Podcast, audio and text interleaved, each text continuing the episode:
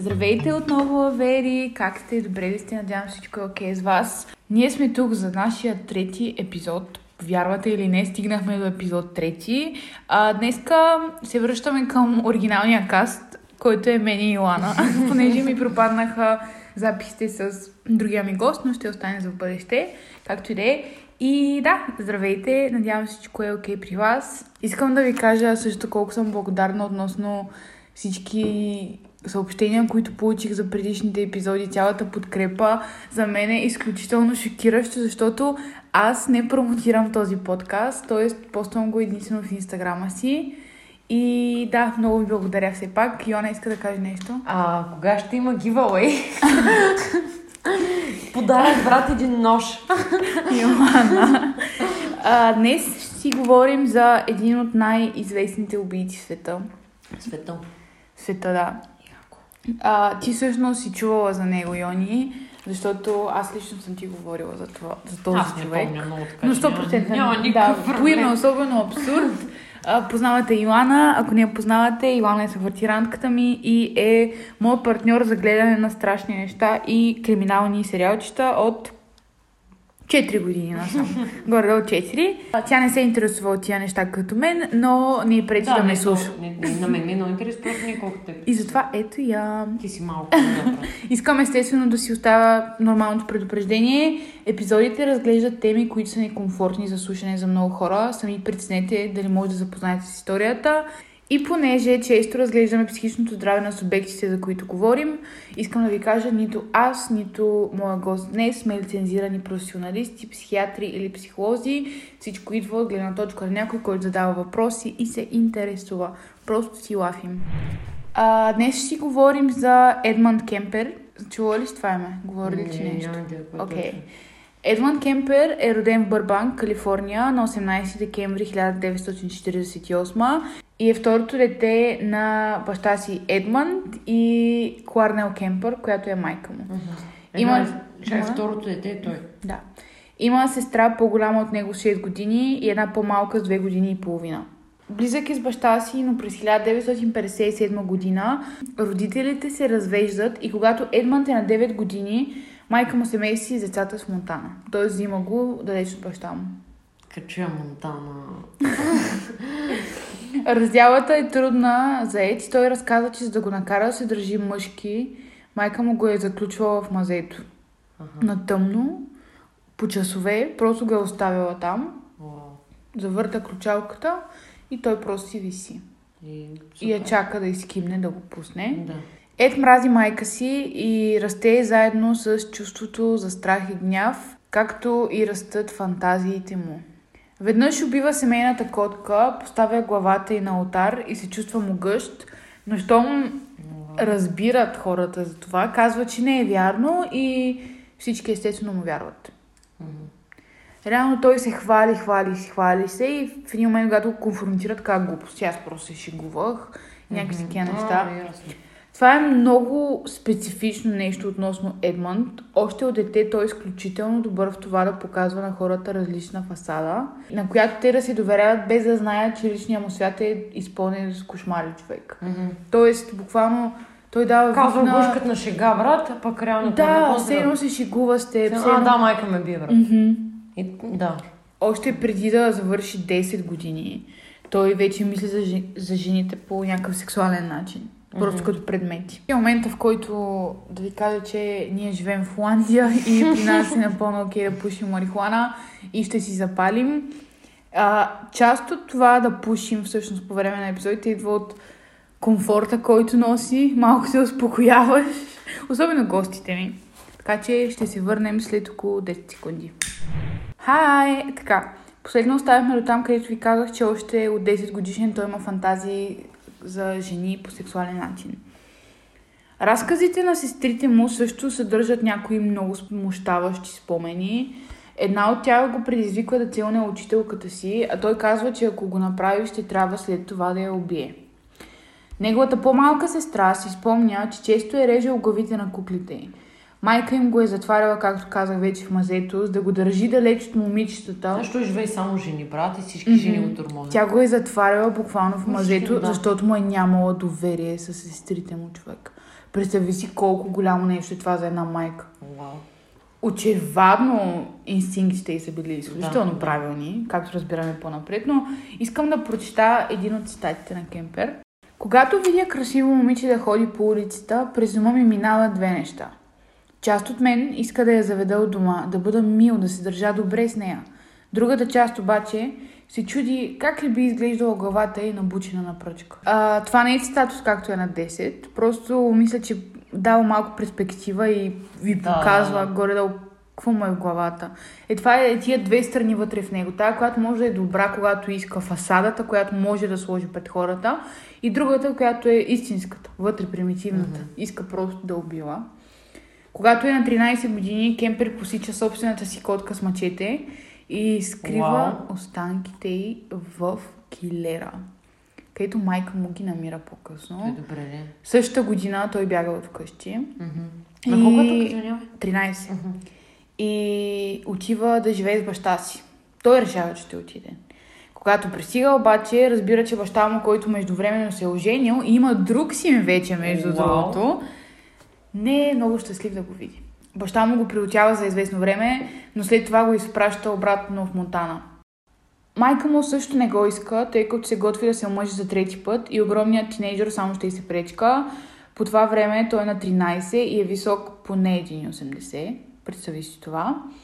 А, решава да му, да му опакова багажа и да го изпрати в ранчото на баба му и дядо в Калифорния. Да, никъде не искат агли да пращат при баба, че и дядо, И точно там започва неговата кариера с убийство. Да, при баба си. Не знам защо повечето хора, като почнат да ходят много при баба си, си почваш да роти, брат. Мгм. Защото на сила нямаш правила. Мгм. На сила правиш това. Така е. Денят е 27 август 1964 година. Още 15 годишния Едмънд прекарва училищната си вакансия в ранчото на своите баба и дядо в Нортфорк. Той не е щастлив от този факт. Стеснителен е, необщителен е и вече е висок 1,90, докато е на 15. Хората обикновено гледат да се премахнат от компанията му. Малко ги е страх, малко просто Ми... присмиват му си също. Да, и той има и такива истории, нали, че е убивал някакви котки човек и е супер огромен и е страшен. Той е Просто страшен. израства супер объркан и гневен и по-късно, между другото, той сам се описва като а, ходеща бомба с закъснител. Мгм. Той се е знал. Mm-hmm. Той просто се е знал. Кепер не харесва начина по който байка му се отнася към него, а баба му е също толкова лоша. Двете винаги го командват и му казват какво да прави. Точно в този ден след обяд той се скарва с кухнята със своята 66 годишна баба Мод. Кемпер е пренесъл гнева, който изпитва към майка си върху баба си, така че няма нужда от особено сериозен повод за да реагира и да ескалира поведението му. В бесен буквално грабва една пушка и когато Мод го предупреждава да не стреля по птиците, той се обръща и стреля нея. Оцелва я в главата и след това я стреля още два пъти в гърба. Според някои източници е намушкал много пъти с нож. Да, не е потвърдено. Ми, потвърдено е, Ами обаче да, не от знае всякъде. се, Да. знае се, да. Неговото първо убийство е импулсивно. По-скоро дори аз бих използвала думата безразсъдно човек. Да, да, да. Защото той е гняв и като... Не, не е планирано. Това е Не, не е планирано това. Това е нещо, където просто... така. Се. Направо го е това маняка. Обаче сега какво трябва да направи? Той не живее само с баба си, той живее с дядо си. И той ще разбере. И трябва да се прикрие. Тря- Не, трябва да го Да. скрие.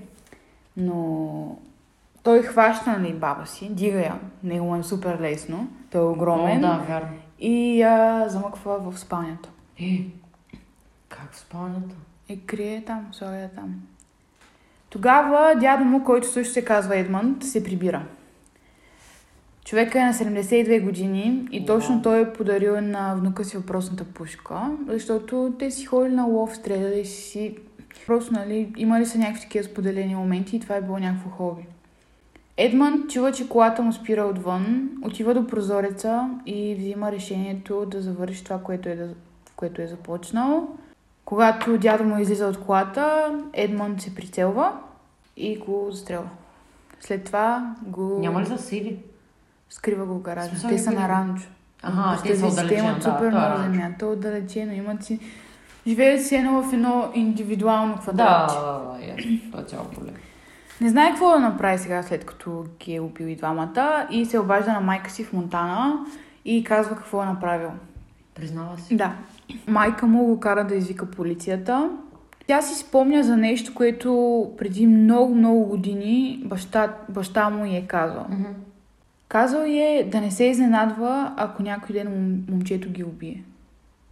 Те са го усещали. Мгм. Той има една такава аура около тия хора. Той е зловещо, Да, да, има да. нещо, което просто знаеш, че не е окей. Кемпер се обажда в полицията и те идват в ранчото да го арестуват. Той ги чака много спокойно, между другото, на вратата. Супер чил, няма никакви притеснения. Застрелял е баба си, за да види как си. ще се почувства буквално. А, обяснява, че е убил дядо си, за да му спести болката, че е убил баба. Ага. Опитва се някакъв, по някакъв начин да го Да го рационализира, оправдая, да. но И се изкара дори добре. да. Просто е това е обърканото нещо вътре в него. Мгм. Или е просто фронта, който е решил, ролята, която е, е решил да изиграе Да. точно тогава. За калифорнийската полиция е непонятно как едно дете би могло да извърши такова нещо. Това е супер скандално. Да. Той е дете, той е на 15, стига. Пратен е за психиатрична оценка и му е поставена диагнозата параноидна шизофрения. А, установено е, че нивото му на интелигентност е на косъм от гениалността. Уау. Супер интелигентен човек. Вместо да го пратят в детски изправителен център, се озовава в ам, щатска болница за, крим, за криминално проявени душевно болни. Не знам как ти го обясня.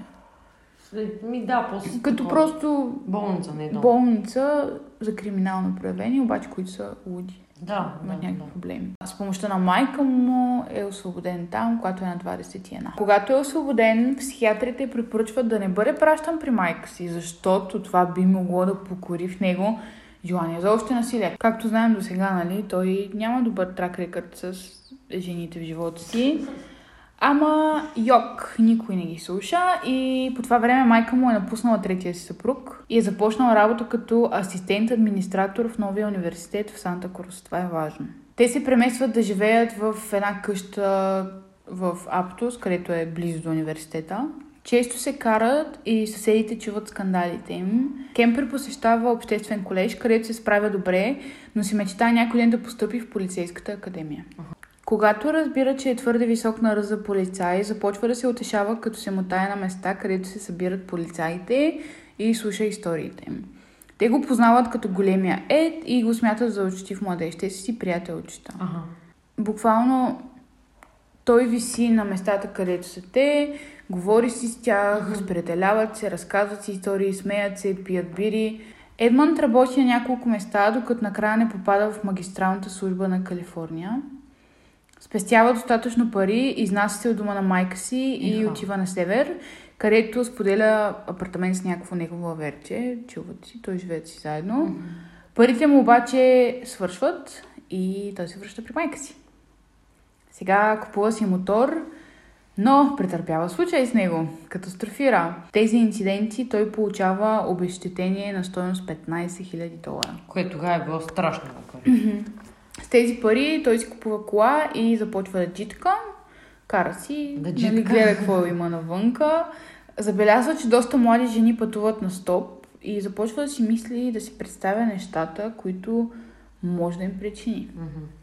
Той приготвя колата си за своя план, слагайки в багажника нейлонови чували, ножове, одеяла, белезници, всякакви такива Уау. неща. По негови изчисления, нещо, което той казва, е, че е качил поне 150 стопа джийки, всяка от която е можела да бъде първата му жертва. Но не. 150 човека качва е в пробвал колата и си е пробвал си е Не пробвал. се е пробвал. Тоест просто си... Да. Решавала да не го направи. Ага. Обаче най-накрая попада на идеалната жертва. Сега ще ви дам малко времева линия на убийствата и за съжаление те са много, така че няма да разглеждам всяко по-отделно. Да. На 7 май 1972 година Мериан Пеш и Анита Лукеза пътуват на стоп от щатския колеж в Френсо, за да се видят с приятели в университета в Станфорд.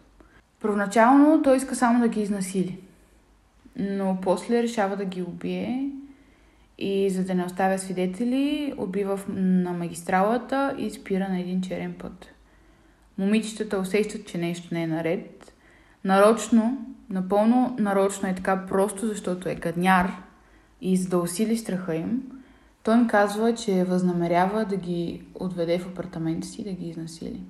Говорим за нещата, които ще им причини, как ще ги боли, как ще крещят. Говорим Уау. за всичко и това.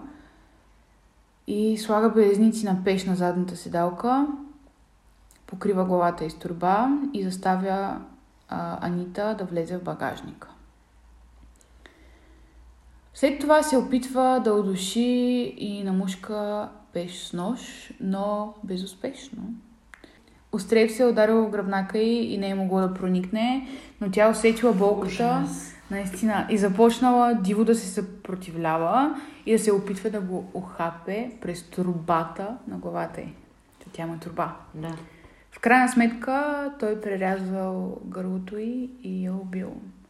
След това насочил вниманието си към Анита, която също е убил. Мгм. И сега разполага с два трупа, единствено себе си.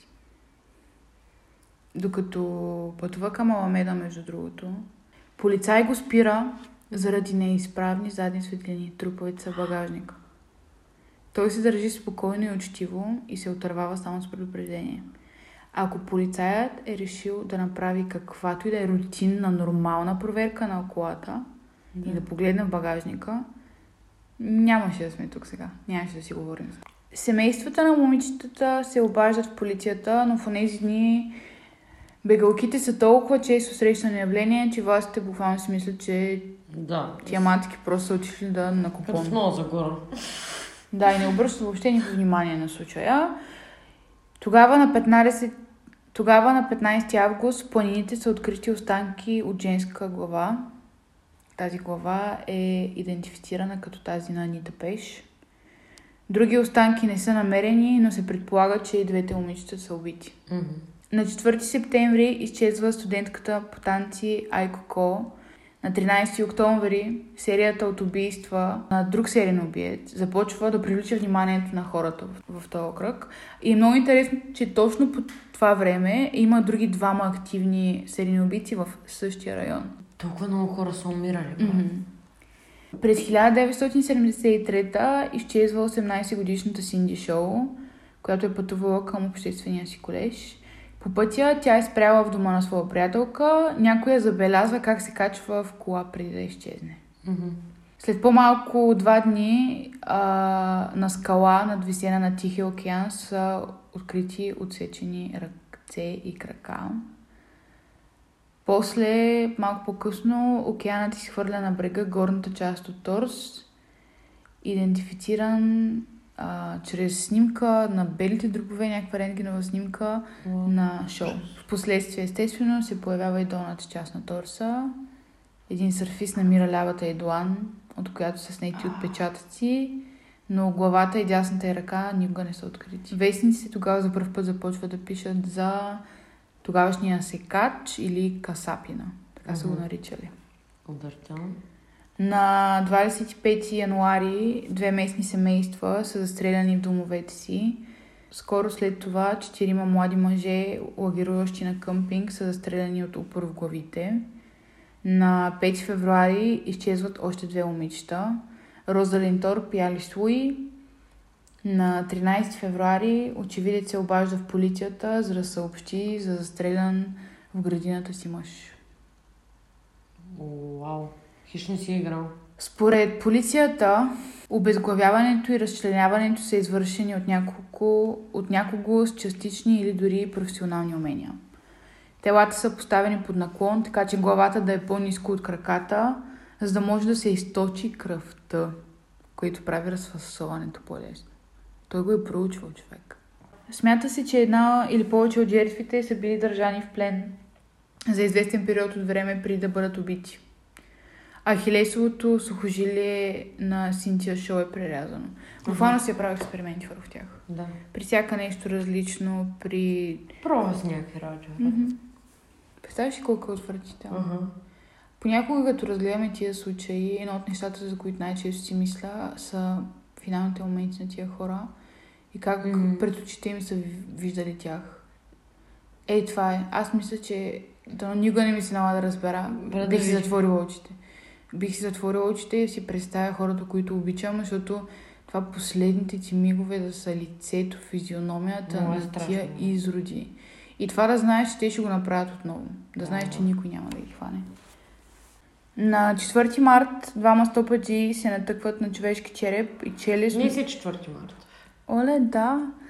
Какво е станало пред няколко години? Натъкват се на човешки череп и челюст недалеч от магистрала 1 в окръг Сан Матео. Костите не са от един и същ човек. Това са различни Аха. кости. Полицията претърсва района и открива още един череп, което означава, че става въпрос за две жертви. Това като Хензел и Гретел малко. Убито близо една до друга. Буквално две жертви, Да. изхвърлени едно и също място. Преглеждат сигналите за изчезнали стопаджийки и идентифицират останките на Розалин Торп и Алис Лио. Лио е застреляна два пъти в главата, а Торп само веднъж. Буквално властите са в напълно паник мод. Мгм. Супер безисходица. Представи си ме- медиите вече това са го хванали, той е навсякъде по вестниците. А той е приятел с полицаите. Мгм. Те, те си мислят, че е супер як пичват. Буквално районът се е превърнал в развъдник на убийства и изчезнали млади момичета. Да. Точно тогава се случва нещо напълно неочаквано. Убиецът се свързва с полицията Вау. за втори път в живота си.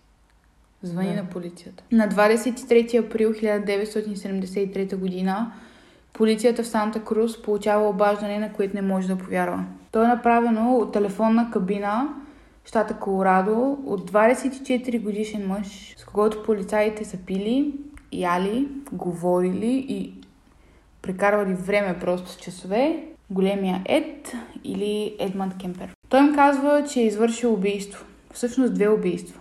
Преди 4 дни и след това още няколко. На разпети петък е убил майка си. След това е отишъл да пие със своите приятели Ченгета. Убил я е и е излязъл. После се е върнал и е поканил на вечеря приятелката на майка си Сари. Убил я е и е отрязал главата й.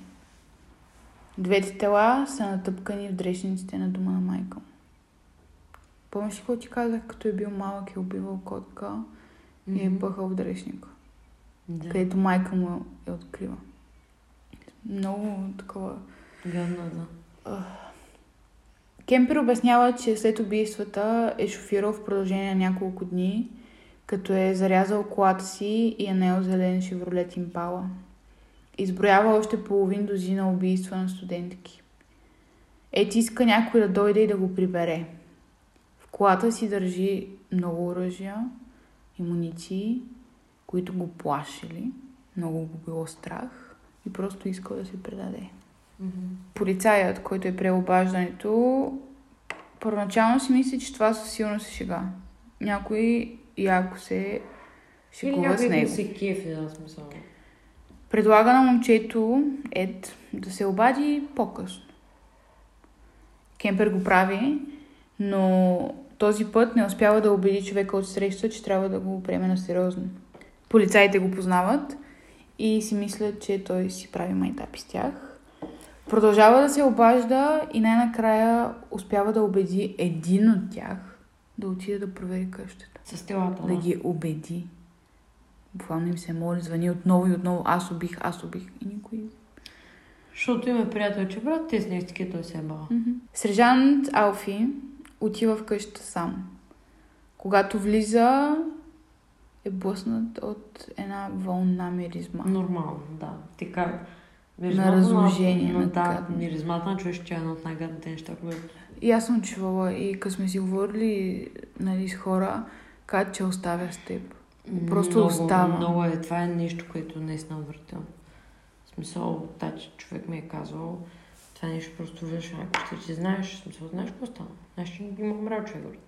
Сержант Алфи отваря килера и вижда пръв и коса, което го кара незабавно да обезопаси местопрестъплението и да извика другите полицаи и естествено съдебен лекар. За тяхта изненада намират двете тела, точно както ги е описал Кемпер. И двете жени са обезглавени, а майка му е пребита и очевидно е била използвана като мишена за дартс. Уау! Господине! Стрелял е по нея човек. Езикът и ларингсът ти са отрязани и хвърлени в буклука. Мисля, че това е символично за това колко му е писнало да слуша майка си. Мгм. Детективите най-накрая разбират защо убиеца на студентки им се е използвал толкова дълго. Кемпер е слушал всяка една от историите им. Знаел е за стратегиите им, плановете да го заловят. И така е бил в състояние да ги надхитри и залъже винаги. Мгм. Винаги е на крачка напред. Той не прилича на убиец. Научил се е да кара хората да се чувстват в безопасност около него и е така е вероятно... То дори като чуеш големия Ед, брат, то звучи такова приятелско, М, който Виждаш не звучи някакъв... като лош човек. Да, аз както казах, още в началото той от малък е научил как да фронтира. Да. Той може да представи напълно различна версия на себе си постоянно. М. И изглежда голям, се на моите предпази, Да. спира до теб. И това е най-вероятно причината момичета се чувствали безопасно да са влизали в колата му. Те са познали всички. Защото, представи си, те дори са били предупредени да не спират на стоп. Мгм. Той човек е изглеждал толкова безобиден, че те просто са се качвали въпреки това да го знаят. знаят, че има убийства, че има неща, да. Как не е той толкова. Окръжният прокурор и група детективи пътуват през три щата, за да приберат Едмънд а, от ареста, в който е вкаран от местната полиция. Мгм. Закарват го да чака, а той е изключително тих и спокоен. Той е просто като права линия. Да. Не трепва, не мърда. Перфектно. Историята, която разказва тогава, е много по-странна от, кое, от нещо, което те са чували когато и да е. Да. Говори с часове, признавайки си за всичко, което е направил с шесте студентки, майка си и нейната приятелка, прибавяйки към тях и убийствата на своите баба и дядо, извършени преди години, той се признава за общо 10 убийства тогава. Мгм. За да докаже историята си, завежда детективите на местата, където е заровил или захвърлил частите от жертвите си, които все още не са открити. Описва как е правил секс с главите на мъртвите момичета О, и добавя, че е обожавал усещането да притежава напълно тях и техните вежди. Той е искал пълен контрол. Да. По време на съдебния процес историите му стават все по-зловещи и по-зловещи. Стават все по-тъмни, по-отвратителни. В очакване на процеса, Кембър прави два опита да се самоубие, преразвайки китките си. Делото започва на 23 октомври 1973 година. И Тримата психиатри на обвинението го обявяват за вменяем, т.е. напълно в кондиция да бъде съден за адекватно, Мгм. не адекватно държание, защото това не е адекватно държание, Да, но да. че Че е го е правил съзнателно. На 8 ноември съдебното жури в състав от 6 жени и 6 мъже заседава в продължение на 5 часа и обявява Едмънд за виновен в 8 предумишлени убийства. Той е в затвора и до днес. Искам да разкажа една част, понеже той, Мгм. той човек е толкова известен заради всички интервюта и Той научни статии, които са създадени по него и Това е с негова хубаво. помощ. Това е хубаво. Една от най-интересните истории, между другото, аз съм я срещала много пъти на много места. Един човек от ФБР, който прави проучвания за психиката за убиец Мгм. и как се държат. Да. Създава буквално приятелство с него. Първия път, когато отива, стоят 5-6 часа. Говорят си напълно нормално, Едмънт е супер приятен, супер, нали всичко. Да. Третия път, когато отива, решава, че ще влезе сам. Той винаги влиза сам всъщност, но просто решава, че влезе напълно сам, дори няма да има стража на вратата. Ед забелязва това и започва да прави някакви коментари, които са малко по-странни и той започва да натиска паник бутона. Ага. Обаче не може, никой не идва, забавят се. Едмънд му казва, мане, ти може да си в голяма неприятност. Представяш ли си, е сега ако откача мога да те убия? Ой. Детектива се опитва, нали, да си спечели някакво време и се шегува се едно ха-ха-ха, да-да-да, но никога повече не влиза вътре сам. Винаги вече има някой с него. Нормално. През 2017 година Ед Кемпер получава отказ на молбата си за предсрочно освобождаване. Нормално.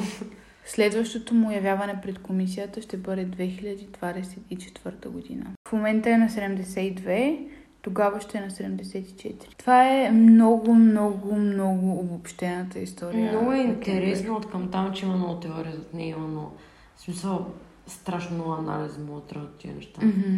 И е супер интересно. Той много е помогнал. много е говори. Много е развитието хубаво, на че точната говорят тия хора, защото, защото в крайна сметка трябва да се вижда от какво, до какво стига и тия неща да се избягват и е на хората, които говорят. Мгм. Защото така е, иначе си животно, поне помогни малко Да. в процеса да Съгласна се съм. разпознават. Съгласна съм. И също така донеси ви този подкаст. Така че благодарим ти, Ед. Но се надявам да си супер нещастен и да гниеш в затвора. Това е нашата история. Някой ден, ако направим ревизитинг, след... ако още се занимавам с това след година и половина-две, ще направим ревизитинг на някои от тия истории и ще, се... и ще влезем много повече в детайли в тях и това е една от историите. Защото Окей, те имат много, Вярно. много, много, Да. много, много информация за тях. така е. Много е интересно, просто да. Така, това беше епизод 3, Авери. Мгм. А, надявам се да ви е харесал. Както винаги, кажете ми какво мислите.